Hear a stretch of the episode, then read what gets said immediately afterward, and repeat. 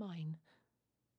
Like any other girl of eighteen, she had fantasized about marrying a handsome, dashing man who would fall madly in love with her. Lord Clifton was as far from those fantasies as it was possible to get. He was a man of fifty, with a stocky build and flapping jowls. With his deeply furrowed face, balding head, and moist, heavy lips, he reminded Madeline of a frog. If only Clifton had a sense of humour, a kind nature, anything that she could find remotely endearing. But he was pompous and unimaginative.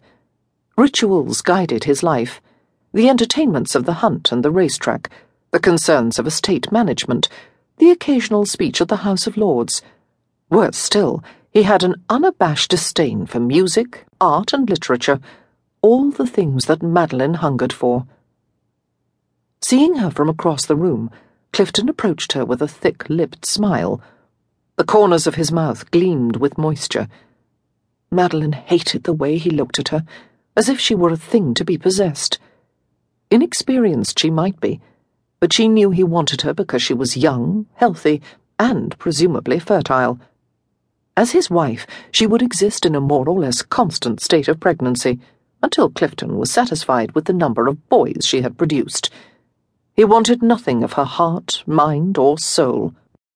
My dear Miss Matthews, he said in a deep, croaking voice, you grow lovelier every time I see you. He even sounded like a frog, Madeline thought, struggling to contain a slightly hysterical laugh. His clammy hand enclosed hers, and he raised it to his lips. She closed her eyes and steeled herself against a shiver of disgust as she felt his bloated lips brush the back of her wrist. Mistaking her reaction as one of maidenly modesty, perhaps even excitement, Clifton regarded her with a deepening smile. He asked her to walk outside with him, and her objections were swiftly overcome by her parents' enthusiastic agreement. They were determined to have a man of Clifton's means and influence in the family. Whatever Lord Clifton wanted, he could have.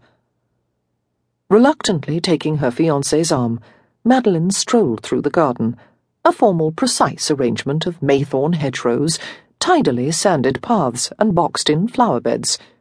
Enjoying your holiday from school? Lord Clifton asked, his small but heavy feet crunching on the grey white path. Madeline kept her gaze on the ground before them. Yes, thank you, my lord. No doubt you have a desire to leave the academy, as your companions have done, Clifton remarked. Your parents kept you there two years longer than the other girls, at my request. Your request? Madeline repeated, startled that he had such influence over them. But why? I felt it would be good for you, my dear, he said with a self important smile. You needed polish and discipline. A perfect fruit must be allowed to ripen. Now, you are not so impetuous as you were then, hmm? As I intended, you have learned patience. Hardly, Madeline wanted to snap at him, but somehow she kept her lips clamped shut. Two extra years of the rigid confinement of Mrs. Albright's Academy for Young Ladies had nearly driven her mad. It had allowed her rebellious, over imaginative nature the time to ferment into something wild and unmanageable. Two years ago, she had been too timid and easily led to have objected if her parents married her to Clifton.